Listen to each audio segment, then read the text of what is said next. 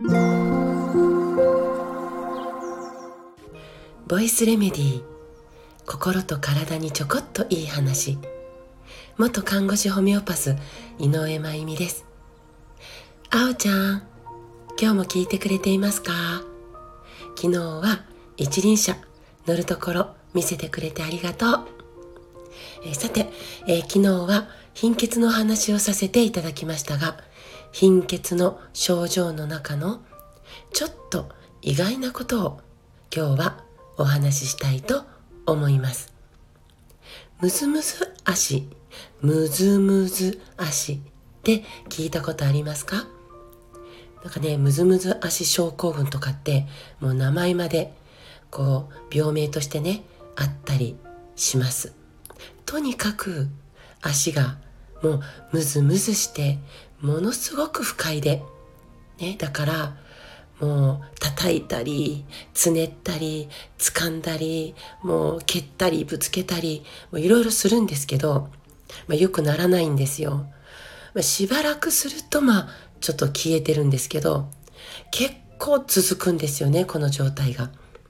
で経験されたことがある方もおられるかなって思います。で私も、まあ、ホメオパスなんでホメオパシーの健康相談でこのムズムズ足が困ってる要は主訴ですねに来てくださった方がおられてまあ男性なんですけどもうね本当に苦しまれてて突然始まるムズムズ足に。でこうムズムズして苦しいからもうこの足を切り落とせるなら切り落としたいって言われたくらいよっぽどですよね。しかも、このムズムズ足のムズムズって静かにしている時とか、なんかこう、止まっている時というか、動けない状況にある時に起こりやすいんですよ。会議の時とか、授業中とか、まあ、みんなで食事をね、椅子に座ってテーブル囲んで食事をしている時とか、ね、そして、まあ、とてもとても辛いのが、寝ようとしてお布団に入った途端、ね、からとか、困りますよね。で、このムズムズ足は、なんと貧血が原因で起こることがあるんです。男性でも起こります。で、ちなみに、この足を切り落としたいと言った男性は、貧血を改善したら良くなりました。ね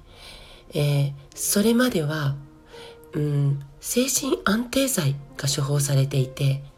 それを取ってたんですよね。ムズムズ足のために処方されて。ね。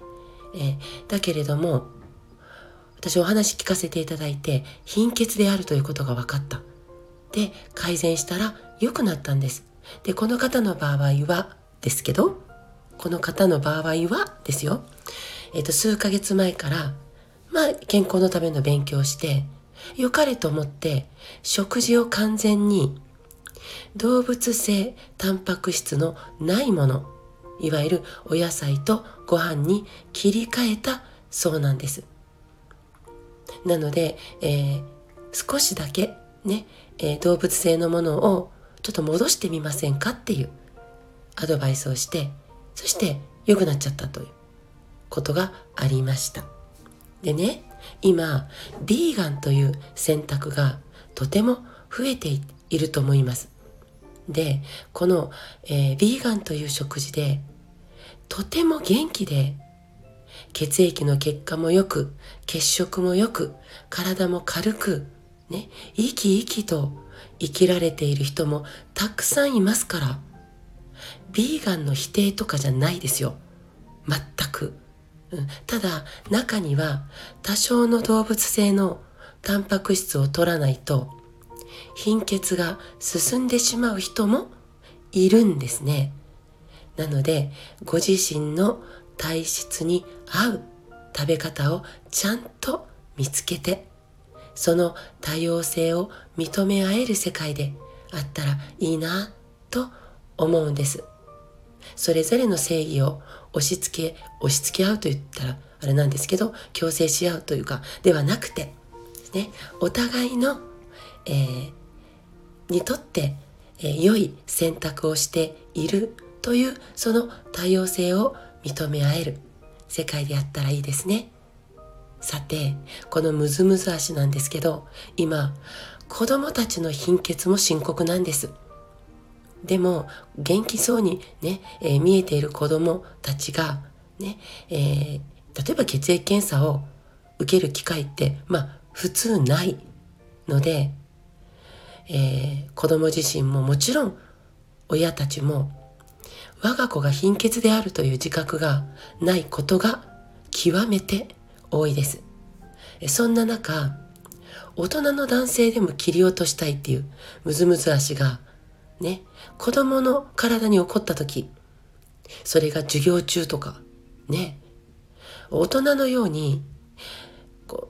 足がムズムズして辛いです、じっとしてられないですって、なんかこう、説明できたらいいですけど、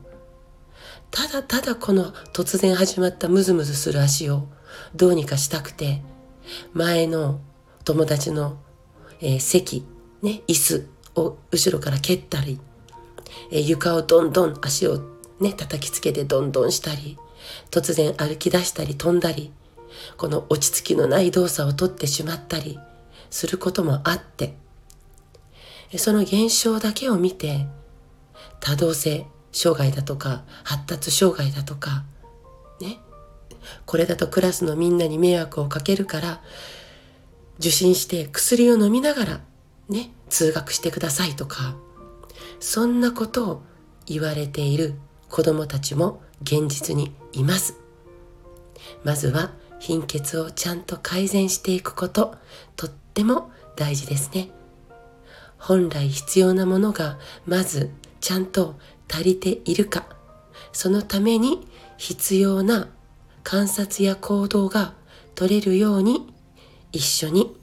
学んでいきませんか？ということで今日はこれから三田って読むんですかね。三田市兵庫県の。で生まれてから死ぬまでに大切なたった7つのこと